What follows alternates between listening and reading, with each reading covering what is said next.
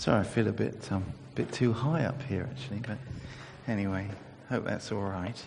Um, I, I, was, wasn't going to do this, but uh, it would be good to just to read the account of the Ascension. Today is a, Ascension Day. Easy for you to say, you might think. Ascension Day.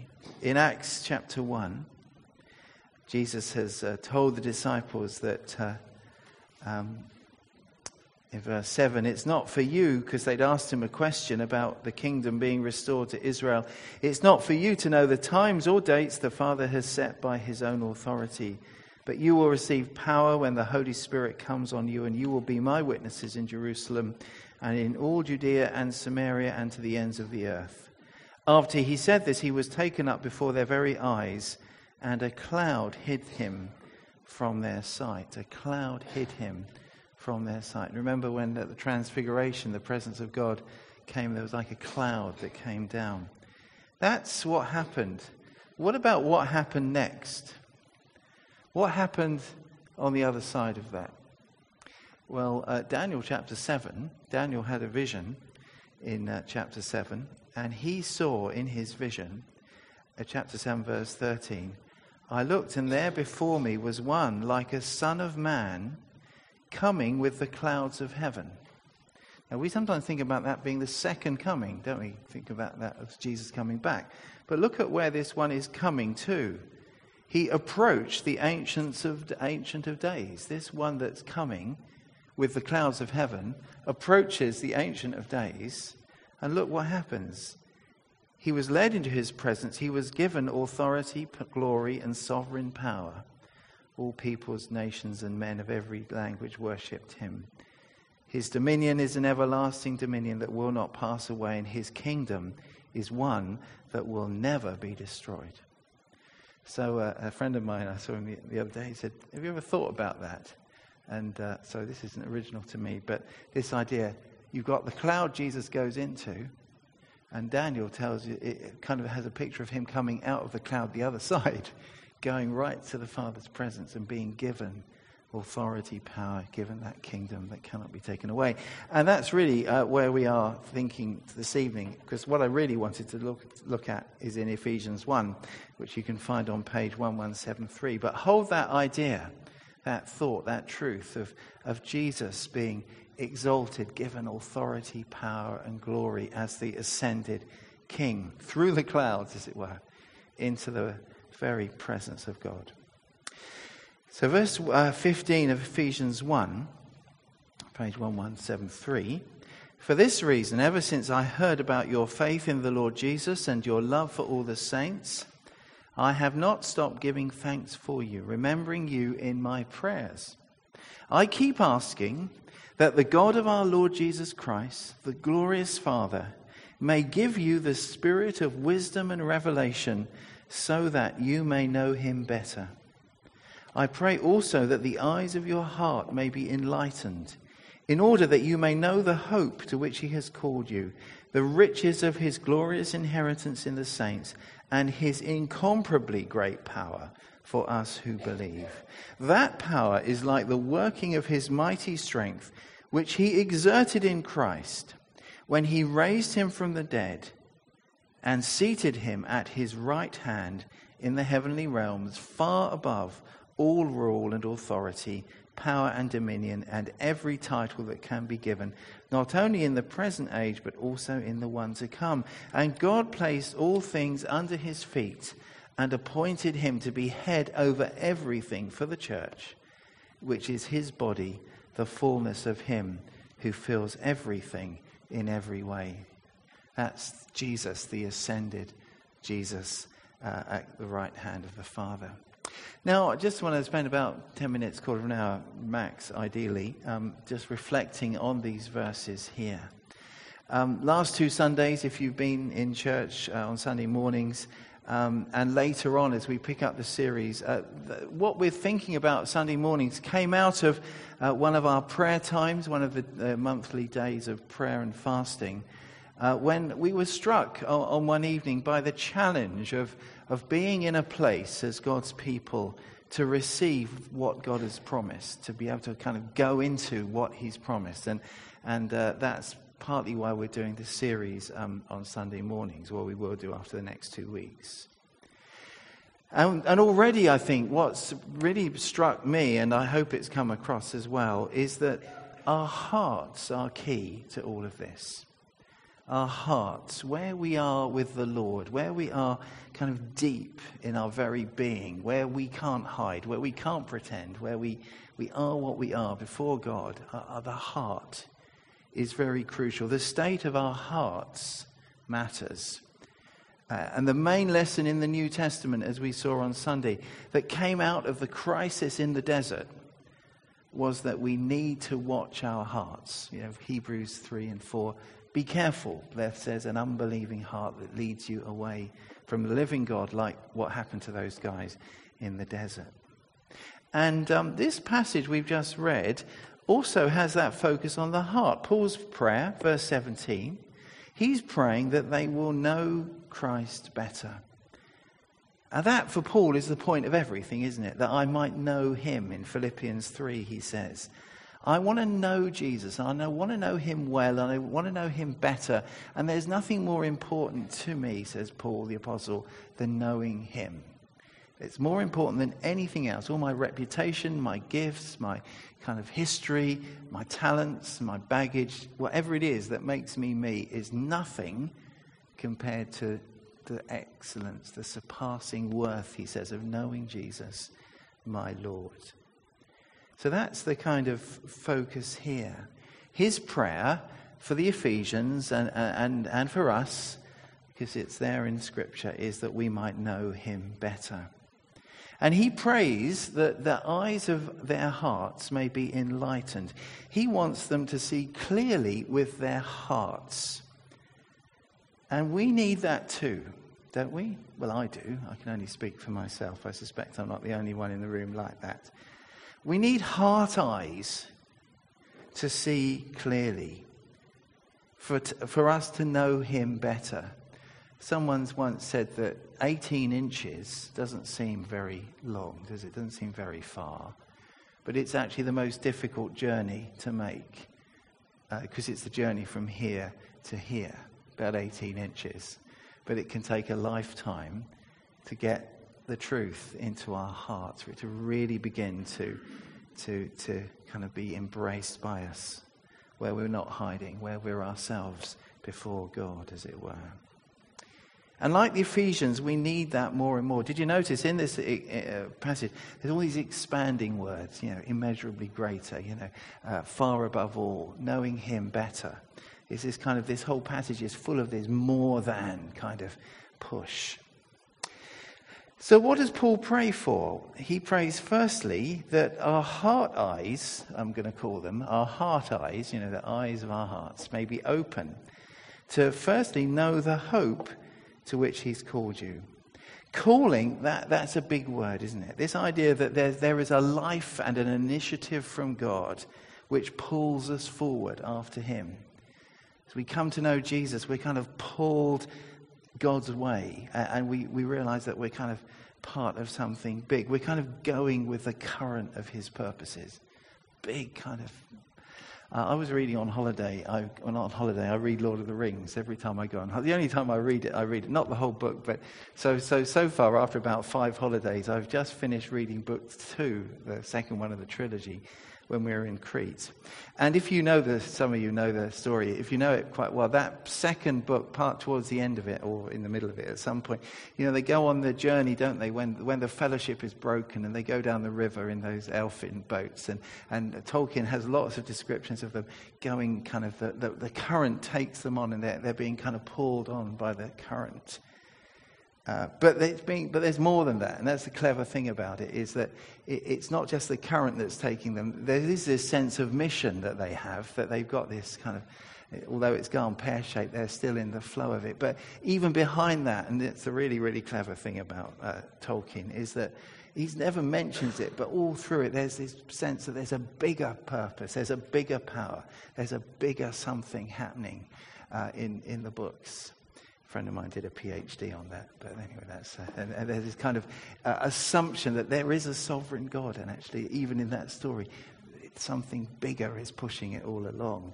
Well, I suppose that's the idea. Paul is saying, guys, you know, God's given us a calling to a hope, a future, and we need this sense of scale, this sense of being part of something. And if you like, it's more. There's more than. It's more. More than more than this. More than, you know, this life may be great, or it may not be great, but however it is, there's more than this. We have this hope, this calling to a hope. There's God's purposes, God's presence, God's salvation in our lives. There's more than this. There's more than here.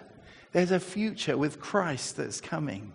There is a universe that is enormous, you know, beyond our which we will, I believe, explore as part of our worship to Jesus for eternity. We've got the universe to kind of stretch out. And you like traveling? Ooh, that's going to be something, isn't it? You know, that whole sense of, uh, of, of, a new creation that our Lord Jesus has, has made and, and, and rules and will, will somehow be caught up in it with him. I don't know how, but it's, it's big. It's big. It's more than this. It's more than here. It's more than now.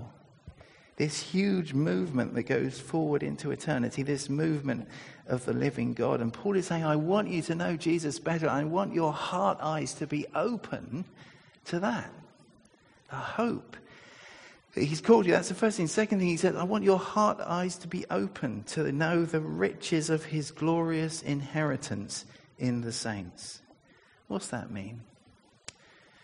Well, it means this it means God loves his people. He says God's people are like his inheritance, his glorious inheritance.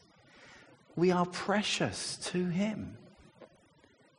That theme goes through the Bible. The Old, in the Old Testament, the Jewish people are called God's treasured possession. And we are called, we inherit that in, in, as New Testament believers along with God's believing people from the past. Jesus told the story, didn't he, about the man who finds treasure in the field, so he buys the field because he wants the treasure. He wants that. He loves it. And there's this image of we're so special, God's people, this community, this we are we're like his inheritance, his future. You know, have you ever heard that kind of people say, don't touch that, that's my inheritance? Or, you know, some of us think our kids are like that, don't we? Think, oh, you know, he's my inheritance. I hope he's going to be okay or whatever. Or, you know, some people in other countries, they, they get stuff and, and you know, the corrugated, uh, the corrugated iron on their, on their village house is their kind of inheritance. What they're going to keep for the future. But, but, but um, but Paul is saying God's people are his inheritance. They matter so much to him. And that's us. Uh, or it could be the saying that God is their inheritance. Whichever way probably means both. It means that actually he, he loves us. There's more, you see. There's more. God being uh, in a community, it means that it's more than me. I'm part of a community of the saints. It's more than a, just a community of people to happen to be here tonight or whenever we meet. We are this community that are so precious to God. We're his prize investment, the best thing he, he, he owns, if you like. His best thing. And that includes me and you, and it includes but not look at anyone because there's so few of us here. Going to say that includes that awkward saint sitting next to you. So, or, do you know what I mean? Or, or you know, don't look at each other. But you know, all of it. That we are all, whoever we are, we are part of God's treasured possession. So that's the saying. He wants our heart's eyes to be open to that, what it is to be His treasure in a community that belongs to him and is so loved by him. And then the third thing, finally, in this is that he, he wants our heart eyes to be open to see and know what? God's great power for us. Verse 19. Get the idea? More than? more than. More than what? More than what I can do. More than what you can do. More than what we can manage. more than what we've got faith for, even more than, you know, how we arrange a building project or whatever, more than our ideas, more than our vision. God has got more than God's great power. It's incomparably great, and it's for us, says. And that's just amazing. So Paul says, I want you to get to know God better, to know Jesus better as your heart eyes are open to these three, three things. The glorious hope that he's called you to, that great sweep of his purposes his inheritance, this amazing community that we're part of that is so loved by God that it's just, as the, as the song says, I couldn't be more loved, is it, than, what's that song? I'm loved as much as I could ever be. That's the phrase, isn't it? Yeah, yeah. New song in my, in my heart, is, it? is that phrase in there? I'm as loved as I could ever be. Yeah, got that? Yeah. Yes, right. And God's great power for us. Now, how do we get there? How can our heart eyes be open to these things? Well, verse 17 tells us by the Holy Spirit. The Holy Spirit enables us to get this. And behind that, behind the Holy Spirit's kind of work in, in, in, in, opening our eyes and giving us this insight, this sense in our experiences, is another huge kind of reason. And the big, big reason behind it is what? It's the ascension the Holy Spirit brings us into our heart. All, all of these things help us to know Jesus better. Why? Because of Jesus' status as the ascended Lord. So if you look on through the passage and ask the question, okay, where is this power that you've been talking about, Paul, that is for us, that I want you to know by having your heart, eyes of your hearts opened, where does that power get seen? Well, you hear it. You can see it in verse 19 and 20. It's seen in the resurrection of Jesus. That power is like the working of his mighty strength, which he exerted in Christ when he raised him from the dead. But it doesn't stop there when he raised him from the dead and seated him at his right hand in the heavenly realms. Lots of people, well, not lots, but a number of people have been raised from the dead. Lazarus was raised from the dead. Jairus' daughter was raised from the dead. The widow of Nain's son, don't even know his name, was raised from the dead. Dorcas was raised from the dead. So the, the issue is not that just that Jesus was raised from the dead, and although that's pretty amazing, but that he's been raised from the dead and he is now at God's right hand where he reigns, where he has all power, all glory, all, all, all authority given to him. That's the power that Paul is on about. God placed all things under Jesus' feet. And where is the hope that Paul is talking about here? Where do you see it? Well, you see it in the ascension of Jesus, don't you? Because in Jesus, he's far above everything that stands between you and me and as kind of living in the hope that Paul is talking about, living in the purposes of God, living in the, the flow of it, living in, with a sense of destiny and with a, a trust in, in, in the present that God is with us and so on. It's all going. What gets in the way of those things? Well, life, authorities.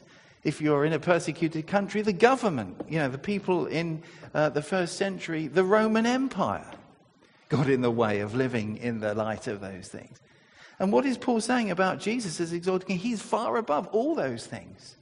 Sometimes our fear of the future gets in the way of us living that hope.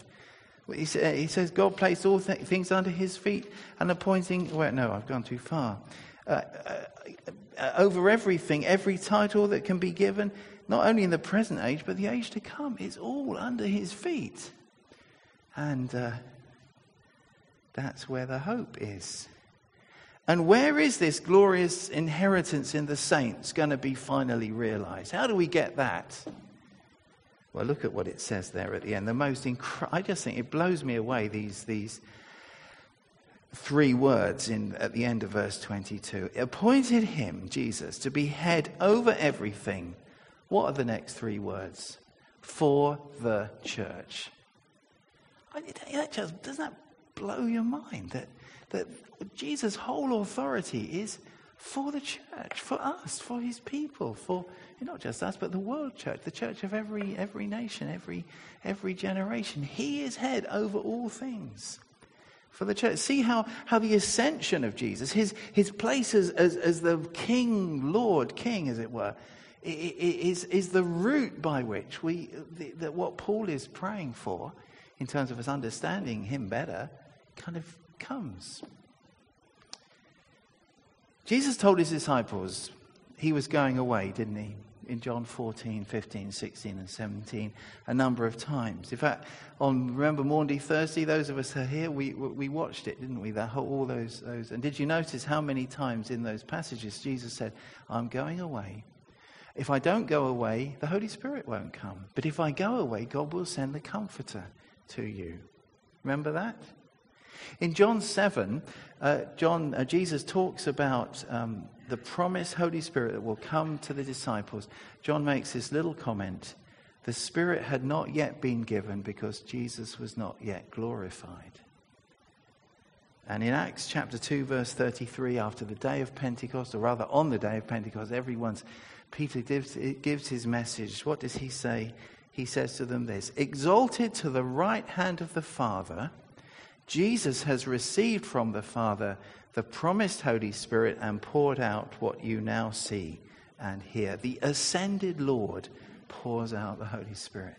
And the Holy Spirit, who enlightens our heart, eyes of our hearts, who helps us to know these things and to live the Christian life from all of that, it kind of flows out of Jesus. Great kind of, it's his great kind of uh, coronation gift, I was going to say, to us to the church because of where he is. I just think that's pretty amazing. I think the Ascension's a wonderful doctrine, as I hope you can tell. So the Spirit opens our heart eyes to know the hope, to know the inheritance in the saints, to know the power. And all of these are rooted in Jesus' current and eternal position of exalted King. It all comes out of that. And as we pray next week, we're going to be praying, Your kingdom come, aren't we? So we are praying to the ascended King that he will continue to pour out his spirit and enable us to pray in the line of his purposes that his kingdom will come. In any way he wants to do that. That's what we're kind of getting ready for tonight. And we're praying that so that his kingship, that is already seen clearly, as it were, in the heavenly realms, will be expressed and made real on earth. We're praying that your will be done on earth as it is in heaven. That's what we're doing in the coming week. It's a great opportunity, isn't it? And finally, so how does the disciples get all this? They get this through the Holy Spirit. And the Holy Spirit himself kind of uh, comes into our lives. And the whole thing is connected to Jesus as exalted King. That's why the Spirit comes. And Jesus, as the ascended King, demonstrates the power, of the hope, the glorious inheritance. But how did the Ephesians get it?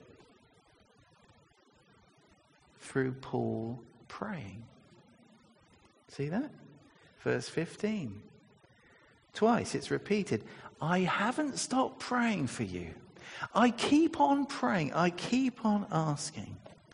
And basically, this week ahead is a chance for us to keep on asking, to not stop praying, that we may have the eyes of our hearts enlightened, that we may know these things, and that we may just know that, that privilege of, of capturing, capturing, as it were, or, or feeling the, the breath of the Spirit as, as He blows from the, the throne of Jesus, as it were, in ourselves, as individuals, as families, as uh, a community, just however, whatever the Lord's going to do. I don't know what He's going to do, but I pray that as we pray, we'll see something of, of, of, of this prayer in Ephesians being answered.